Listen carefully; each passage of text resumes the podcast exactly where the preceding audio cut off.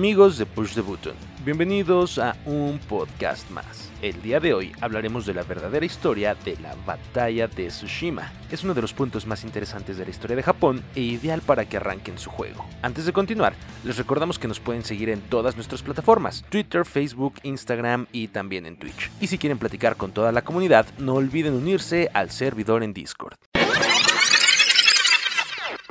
Ahora sí, desde Assassin's Creed no habíamos tenido un juego de ficción histórica tan grande como este, o al menos esa es la expectativa tanto de Sonic como de Sucker Punch. Eso, y que los samuráis siempre han sido un tema de conversación muy interesante en cualquier medio. Pero volviendo a lo de ficción histórica, pregunta número uno, ¿la batalla de Tsushima fue real? Sí, claro que sí.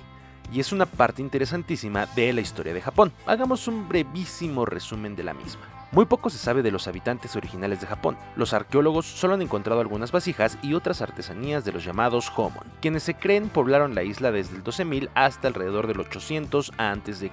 Los Homon fueron desplazados por los Yayoi, que provenían de Corea valiéndose de sus lanzas de acero, conquistaron rápidamente a los indígenas quienes aún se encontraban en la era de piedra. Además del metal, los Yayoi introdujeron el arroz, que hasta el día de hoy es de los alimentos más importantes del país, así como la pesca. Con los Yayoi se inició la era de los clanes, grupos familiares de gran poder económico que durante siglos mantuvieron el poder en la isla. Fue el clan Yamato quien empezó a buscar una identidad propia para su país. Viajaron a China para expandir sus horizontes y vaya que lo hicieron. No solo tomaron cosas como la religión budista, sino también su arquitectura, lenguaje, escritura, filosofía y su código imperial. Aún con un emperador, los clanes siempre se encontraban en conflicto y con varias rebeliones con el fin de poner a su propio emperador, algunos de ellos ya hasta retirados del cargo. Sin embargo, los habitantes del norte, conocidos como Emishi, permanecían fuera de la influencia de los clanes y el emperador, con varias tribus siendo descendientes directos de los Homon. Los clanes poseían un mayor número de tropas, pero los Emishi eran excelentes arqueros. Eran tan excelsos que su arquería era al galope de caballo. Esto les dio la ventaja sobre las tropas japonesas, las cuales ni siquiera sabían usar las lanzas proveídas por el emperador. Esto los llevó a aprender las técnicas de los emishi y crear su propio ejército disciplinado y valorando el honor de la batalla sobre todas las cosas. Al finalizar esta batalla, uno de los iconos más emblemáticos de Japón nació, el samurái. Tras el fin de la rebelión Emishi, los samuráis se convirtieron en una especie de guardaespaldas, tanto de los clanes ricos como de los granjeros explotados por los mismos. Esto les dio una amplia influencia sobre los aspectos más importantes de la sociedad japonesa. Esto otra vez llevó a una rebelión donde los samuráis vencieron a todos los clanes y colocaron al shogun, comandante supremo de los samuráis como la cabeza de estado. Aún existía el emperador, pero el shogun era quien realmente mandaba. Así inició una nueva era de poder, el shogunate. Las cosas no se quedaron en paz por mucho tiempo y otras rebeliones sucedieron. Desplazaron al shogun y regresaron el control de la isla a los descendientes de los Homon, quienes buscaron la paz al fin utilizando la filosofía budista para intentar calmar las cosas. Sin embargo, una fuerza invasora como nunca antes vista por los japoneses llegaría para volver a cambiar las cosas. ¿Quiénes? Los mongoles. El imperio Yuan, encabezado por Kublai Khan, uno de los tantos nietos de Genghis Khan, intentó conquistar por la buena Japón.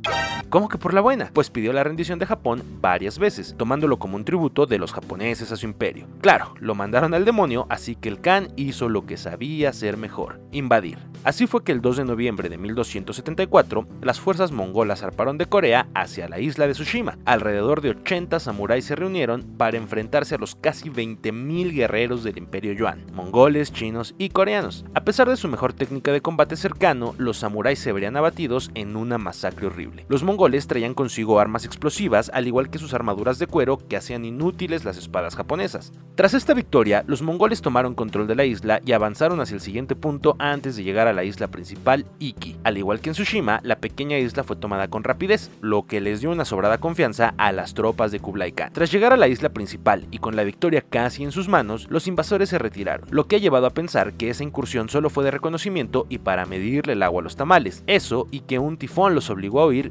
detalle. Pasarían seis años para el regreso de los mongoles, mismos que le dieron a Japón el tiempo suficiente para cambiar sus tácticas militares, así como mejorar su armamento y crear una nueva espada capaz de cortar y atravesar las armaduras de los invasores. Oh sí, nos referimos a una de las espadas más conocidas en la historia de la humanidad, misma que ha sido modificada incluso en Occidente, sobre todo por las tropas estadounidenses en la Segunda Guerra Mundial. Obviamente hablamos de la legendaria katana.